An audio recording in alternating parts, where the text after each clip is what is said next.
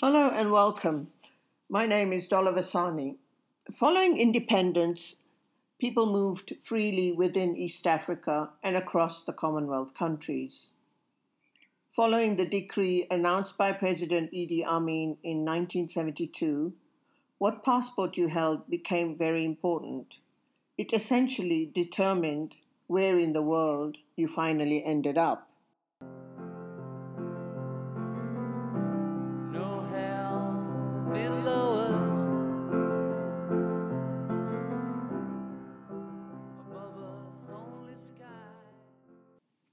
In this episode of Expulsion at 50, Najma Dawood-Bai shares the experiences of growing up in Uganda, the challenges of leaving, and her reflections and lessons from that time. I hope you enjoy listening to our conversation.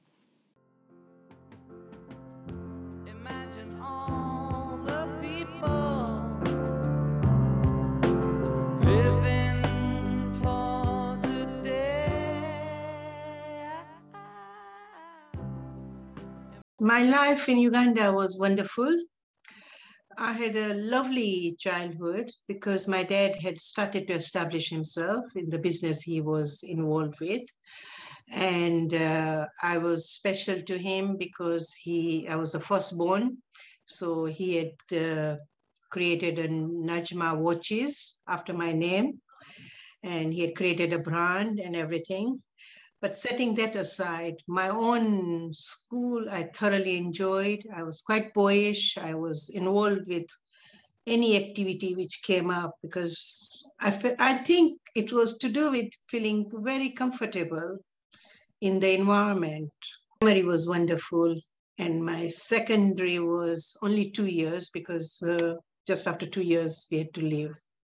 So I went to Nakivubo Primary School and then to Old Kampala Secondary School because my dad was very focused on making sure that I had a good education and I was independent and everything. So that is one part. In terms of other part, we had a good social life. We were venturing. I mean, I had traveled to India when I was 4 because my mom gave birth to my brother in Rajkot. And I have a younger sister to me as well. And we flew back via East African Airways. So we were already doing that sort of stuff. And we were always traveling. And so traveling was part of us from there. It was a very comfortable life, I would say. And I think most people will say that. We had our own car and a driver came to drop us to school and picked us up. And my dad made sure we always went for a ride at the end of the day. And we always stopped at confectionery or an ice cream shop or something like that. Although my mom took a while to settle because she came from Rajkot, from India. And she had come from a privileged background, but my dad wasn't privileged when he started off. He worked hard because he came with nothing to Uganda and he set up a business and all that takes effort, time and everything. But then by the time we were in sort of mid 60s, while I was six, seven, she was settled and quite happy and everything. Okay. So your father had a business. What type of business was it? He was selling watches, spare parts, although he had watches and the clocks and things. But the watches spare part was his monopoly. He provided spare parts to, I don't know whether you remember, there used to be those little kiosks outside shops where there were people's doing the watches repairs, because in those days they were not battery operated watches, they were mechanical watches, so you could repair them. And he had a monopoly. He had customers coming from all over Uganda, as well as from Congo and Kenya as well. So he had established himself in the watches spare parts in a way. And he used to import things himself from Switzerland. And for somebody who didn't have much education because he started working from 12, 13, and not much of an education. He used to, I have got letters in my garage of the typed letters to order things and get supplies for his business directly. He used to do this, but that's how it started off and everything. He used to type everything. And in those days, that's what you did with a carbon copy. So the copy letters are sitting there in a file. So it was wonderful. Like I've got a copy of the trademark of my Najma watches as well and things like that. So he was, in a way, by the time 72 came, he was almost towards the slope, at the top end of the slope, because he'd established himself and he was doing very well. Yeah, so there's something about, you know, that freedom that many, many, many, in fact, all the people have shared, you know, about. So there was this emphasis on going to school and, you know, investing in education. But, you know, when you got home, you went out, you played with the neighbors. And nobody really, you know, was monitoring or worrying about, oh, will she be kidnapped? Will there be this or will that? And that, I think, is something that we all just cherish. We did. Up till 1970, until Idi Amin came, I think we felt very safe. And I distinctively remember the difference in a sense that we used to go to drive-in cinema, if you remember Darum. So, and that used to finish quite late. And in the past, we didn't mind coming back late home. But after the Idi Amin regime, we were leaving a bit early, not to get caught up on the road in the darkness and all that. But before that, we had a really free life, a free, secure, safe, and a happy life. Yeah, and I wonder, Najma, how was the school? Because you finished primary school and then you had 2 years in secondary school. How would you describe your school? Right. The big difference is there were about, in a classroom of 30, I would say 10 of us were Asian, but 20 were Africans. But we stuck to ourselves, although a couple of them, I remember getting to know the girls and a bit friendly, but not all of them. We didn't integrate that much. We really did not integrate. And the other part was that in the schools, you just mixed with your own Asian community, not necessarily your own community, because I had Hindu friends, Goan friends, Ismaili, Shnashri, a wide cross-section of people, and but not Ugandans. I can't remember ever asking a Ugandan person to come to my home or anything like that. In the Old Kampala School, where there was the local indigenous population there, the sports part was where they were thriving, and you could see that because the Asians were not that good at some of the sports which they were. And that was the time when I could see that they were thriving. Really well. But in the classroom, they themselves were not so prominent. They hardly ever came first or second. You know, they used to give these rankings at the end of every term. So, and but in the sports, they were doing very well.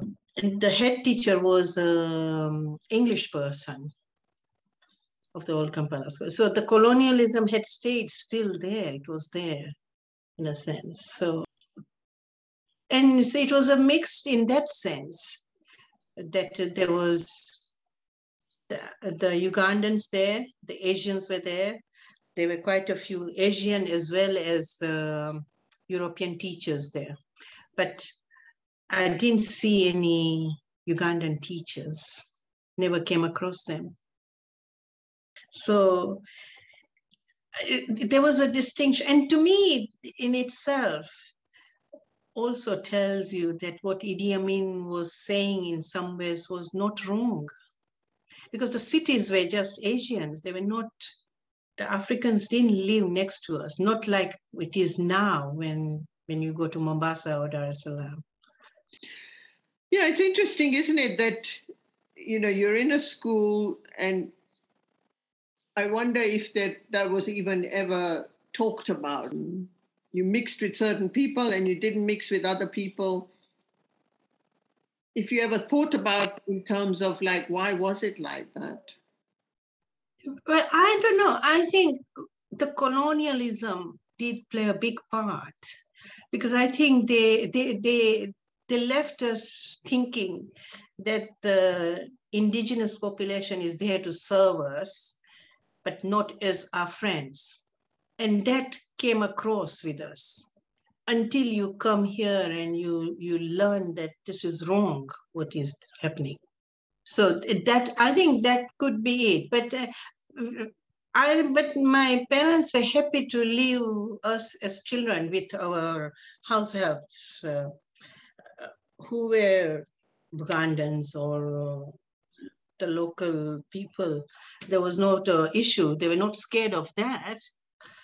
Yeah, I think the common experience is that, you know, there was interaction, you know, at school, but not socially. No. And there exactly. was also some interaction, but it was also very hierarchical when it came to the employment or when it came to yes. business. So like yes. your father, like other people, you know, who were doing business with the local Ugandans were, you know, had good relations because, you know, they spoke Swahili, they spoke Luganda, they could yes. have, they could converse, they had, you know, a good exactly. rapport there, but there was some kind of a limitation to how far that relationship got. Correct. Yes, definitely so. And some did live within those villages and places, but how integrated they were is impossible to say. And I do recall from our community when somebody had run off, they would used to call it run off with an African gentleman. And it was a big taboo. How can this happen? Do you see what I mean? Taboo and a scandal. And a big scandal, very big scandal, exactly. Yeah. And then on the other side, there were men, young men, who had mistresses who were of Ugandan origins, and that sort of stuff. So it is at a level where it's considered a scandalous stuff to do, not as a norm, whereas nowadays you would never think of it as a scandal. Yeah, the other complexity is like in Uganda, when you did have some mixed marriages, then the children had there was a very derogatory term. Yes, they were called chotaras. Yeah. So that is also not nice. Yeah. So that's also a very derogatory term. So I yes. think what you're saying also, you know, is something that other people have mentioned, is that when we really start to question how did this system come about, mm-hmm. it was set up by yes. the colonial powers. And it was set up to serve a particular purpose. Absolutely, absolutely. Because it's not just in Africa. It's gone back to the Indian times. We're talking about 300 odd years, and it started from then, and then that generation came to Africa. And then it just stayed within us until we left. I think, you know, if we are really honest, there is an inherent racism within the Indian community around, you know, there's a hierarchy, you know, like very much. You know, and in the UK, it's got played out a lot that, you know, Doriyane sate paniyan, pan kara sate na. They would say that, absolutely. And I recall this, one of my friends, who she got involved with Afro-Caribbean, and she was involved and she went off with him. And the mother was a bit upset by that.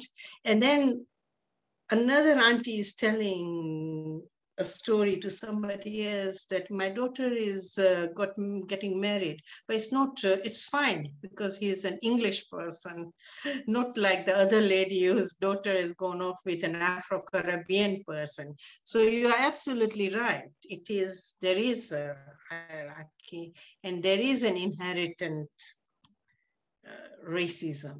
Yeah, and then the other thing, particularly with Hindus, is that the caste system was already there.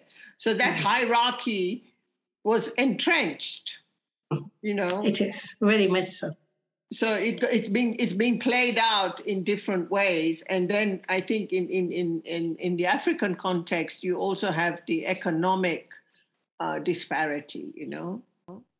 Absolutely, absolutely. Because the economy was against the Africans in a sense because they were just being given menial jobs.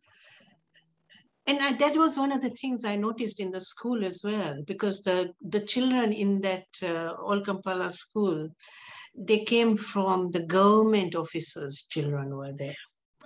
You could tell, because I remember talking to a couple of them and they would say, oh, my father is a minister in this office or this ministry or something like that.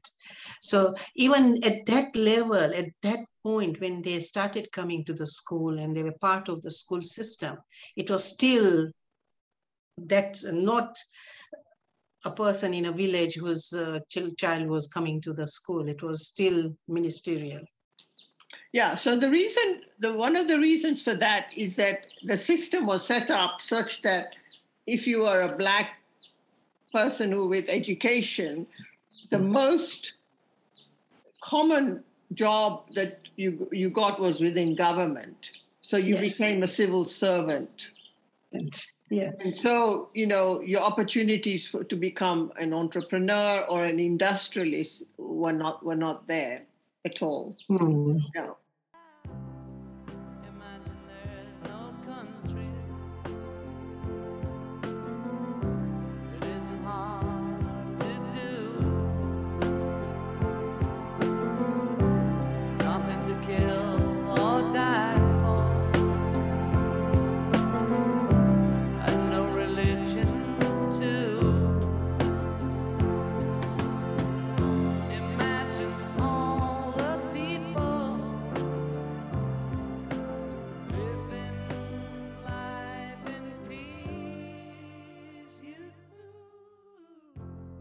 Here is Najma, you know, the eldest child, you know, the apple of the eye in terms of, you know, the father and the family, and a great childhood, and then you're in school, and then something changes, and this 1972 August, you know, announcement happens.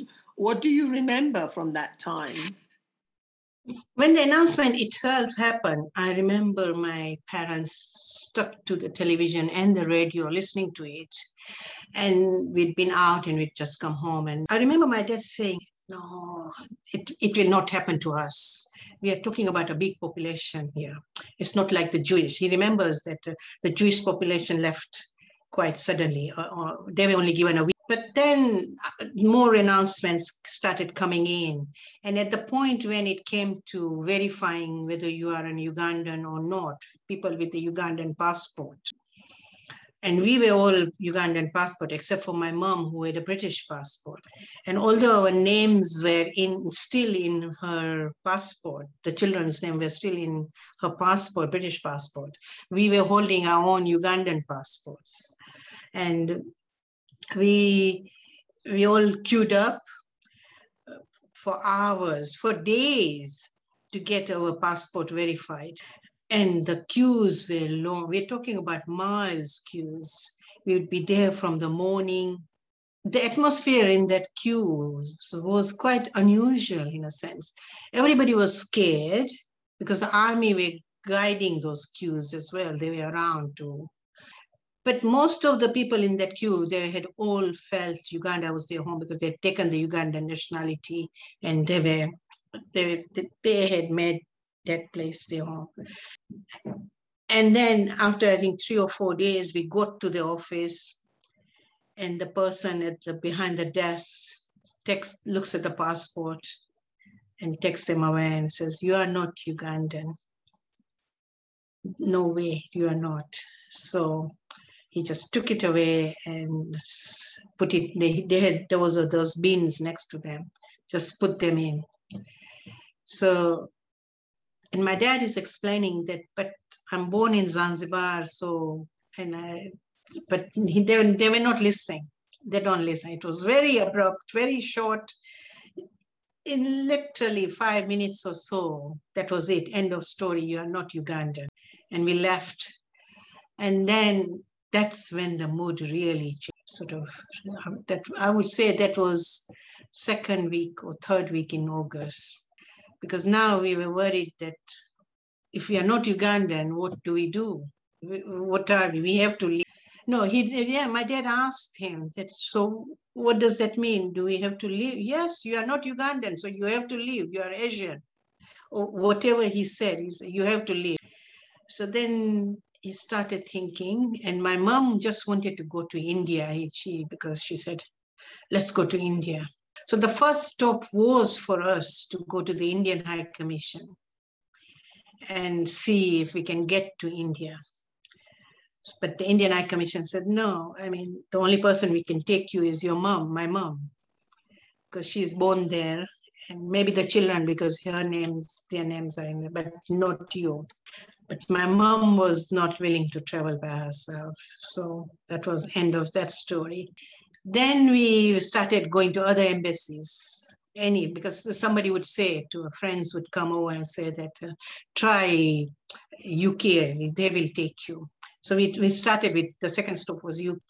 And the UK High Commission, again, there the queues were huge because people who had UK passport had to get visas to get, or some sort of verification to get here.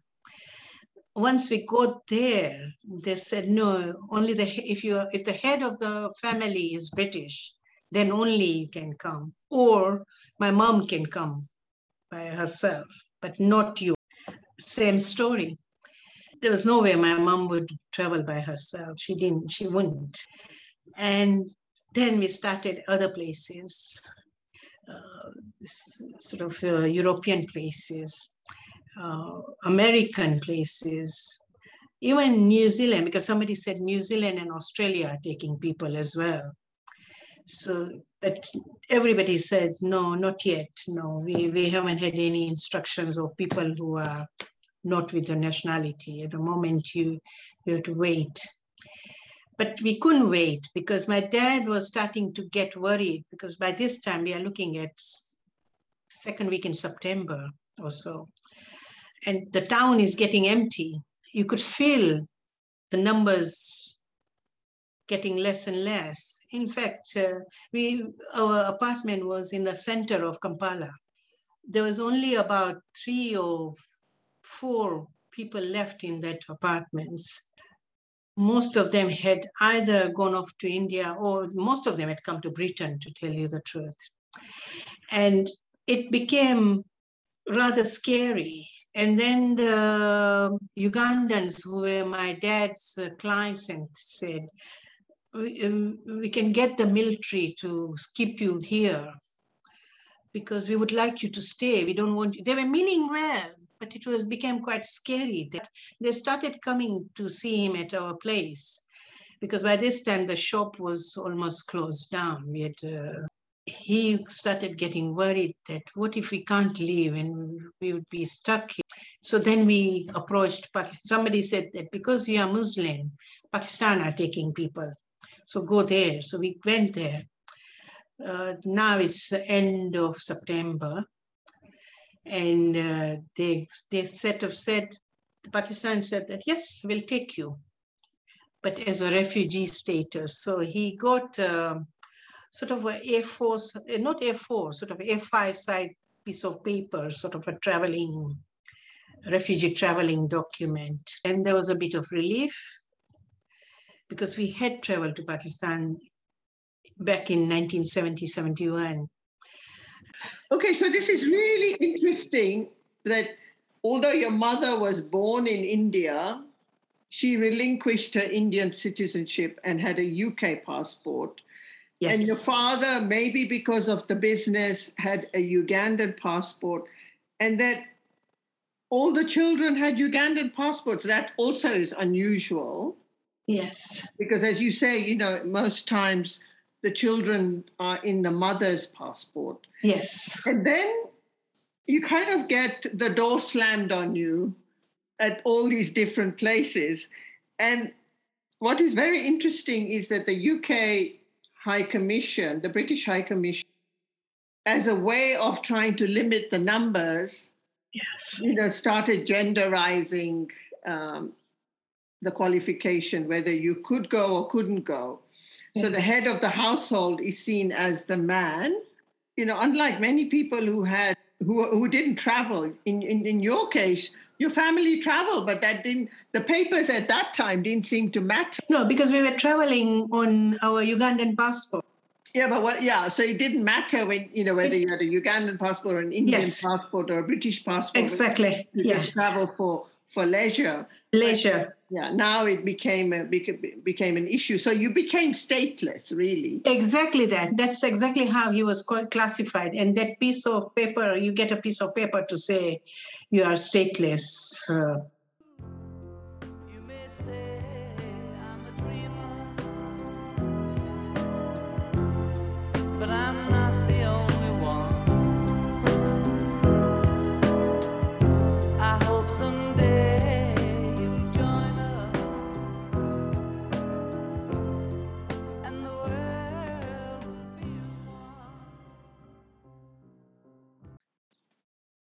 Okay, so then you're packing up and you're getting everything ready, and you know, there's a sort of anxiety, a lot of anxiety and fear. And then what do you remember about leaving the country? That's it. We started packing up. We created a couple of boxes of things and that was it. I think we left on the 8th or 9th of October, 3 weeks before the deadline was coming to the end. I can remember how ghost town it felt towards the end of September, early October, by the time when we left. You could see the militaries driving around with the guns and all that, but not much of the public. Whoever were left behind, like us, we were staying indoors most of the time. And may I ask, Najma, how old were you? I was 72. I was 14. I remember my dad had literally just before the announcement had got a brand new car out. And we were sort of, there was no buyers, basically. I mean, the only thing they would have left. So we had a friends who had decided that they didn't want to leave, no matter what, they were going to leave. They stayed behind. And the gentleman said that, don't worry, because they came to drop us to the airport. And my dad said that you can keep it, whatever you can do. So that was one thing. The other part was that when we got to the airport, the two boxes which we had packed up with all our belongings, very minimal belongings. I mean, how much can you pack in a sort of a foot or 2 foot by 2 foot box? Not much. We could see them. They had already been broken and all that. And we were thinking, might as well say goodbye here. Very scared of that journey because we had heard the stories of how once the military stops you, you are done. We were stopped a couple of times on the road way to Entebbe, but we were lucky. We had to show our passport and we would go flight details, and that was it. And we got on the plane thinking, this is it now, we are leaving. My mom crying away and my dad keeping her composed, his composed. But it was sad, it was very, very sad. And then we arrived in Karachi. There wasn't anybody to welcome you or anything like that. There wasn't any setup to what the British got here. And we went to, I don't know whether you heard of, it's like a guest house for the visitors, our community, Musafar Khana. So we went there because we'd been there before, 2 years before. And I have an auntie in Karachi as well. And she sort of said that, no, come home. So, but we went with them, and we were there at their place for about 2 months or so. And then my dad got a flat where I must say, my dad was quite forward thinking. Although he was so established, he had planned thinking that when I grow up, I have to come to Britain to study. So the money was sent here for my studying. He was sending money out. So in Pakistan, we sold some of the gold and we bought a place, the flat. And we were there for about coming up to 2 years, not quite 2 years, but 2 years. You end up in Karachi and then you have to start a new life. Yes. And what do you remember about being in that city, in Karachi? It was very different. So getting on the bus, oh my God, it was nightmare. I think a woman in that country, even in those days, you don't feel that safe. You didn't. I remember being touched up. I mean, you can get touched up in London Underground and all that, but the men are superior and they have much more control over whatever happens, in a sense. So I remember that. I remember it was very, very hot. God, the heat was the other thing, because Uganda wasn't that hot. It was very pleasant. But the good part was that my dad was making sure we had lots of different fruit. At the beginning, we really thought that there was nowhere else to go, so you have to settle here. There was no other option, in a sense.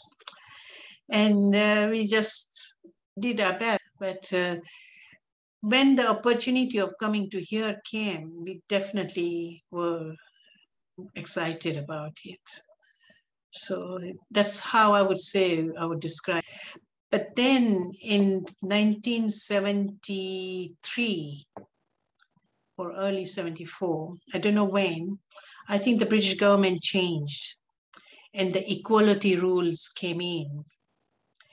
And they said that why does it have to be a male who is to be a British?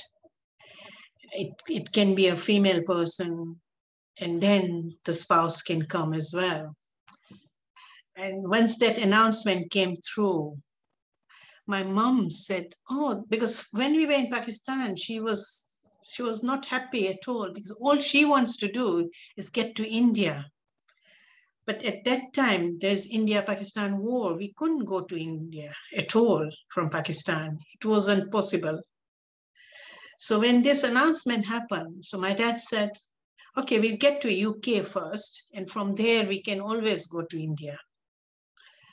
So we applied, our application was accepted. We sold up the flat, and the money from the sale of the flat got us the tickets to come here. Imagine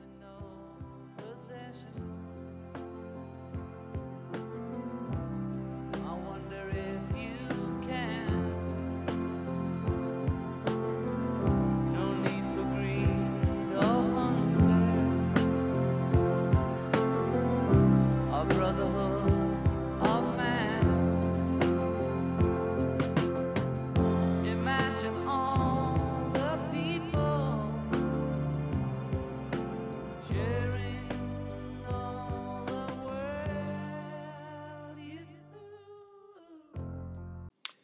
So Najma, let's fast forward your life in the UK. After settling down here, I wonder what happened to Uganda in your life. Where was it? Now, that's a very good question, because early 90s, 91 or 92, when the change of government happened, they were asking people to come and collect their properties, and we had properties there. And we wanted to go back, and so my dad said that there's no way I want to go back. He never wanted to go back, but my brother went back, and we reclaimed the properties. And what about you? Have you ever thought? Yes, about it? Yes, I went back. I went back in 2007. It was wonderful trip in a sense that it was lovely to go down the memory lane. I visited my Nakivubo school and Old Kampala School, and we also went and saw the apartment we were living in, and it was lovely because it was me, my sister, and another friend of ours. So all three girls, we were there, and it was a wonderful trip in a sense that, first of all, we chose this agent and the car and the driver, but we said to the agent that because we are only three girls traveling, I want to be comfortable with the driver.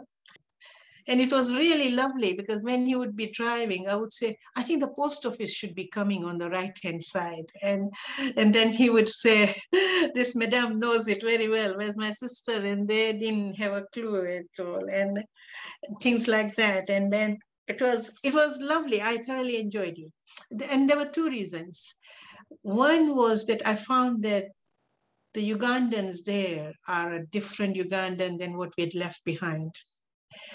There's a generation which has been wiped out, and this generation doesn't even remember anything about Idi Amin at all, because he was not that old. He must have been born in, I don't know, 80s, because I think he was in his mid-20s or something, mid to late 20s.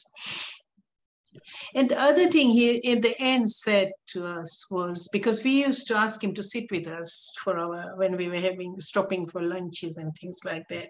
And when we left, he said to us that, you know, I've done a lot of trips with a lot of people, but nobody has treated me like this. And I was taken aback by that, because I didn't think that I was treating him any differently than I would do anybody else. And it's left with me thinking that I'm so glad that I've changed, that this person thinks that we are not what we were, what we left behind.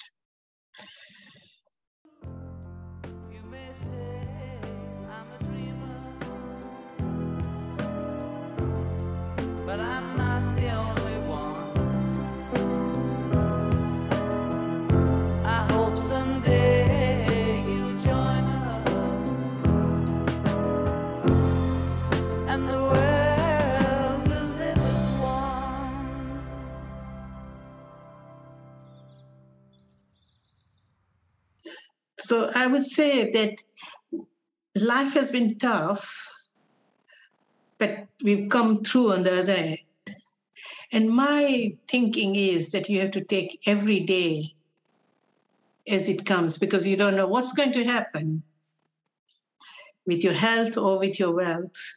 You can have it one day and it can be gone tomorrow.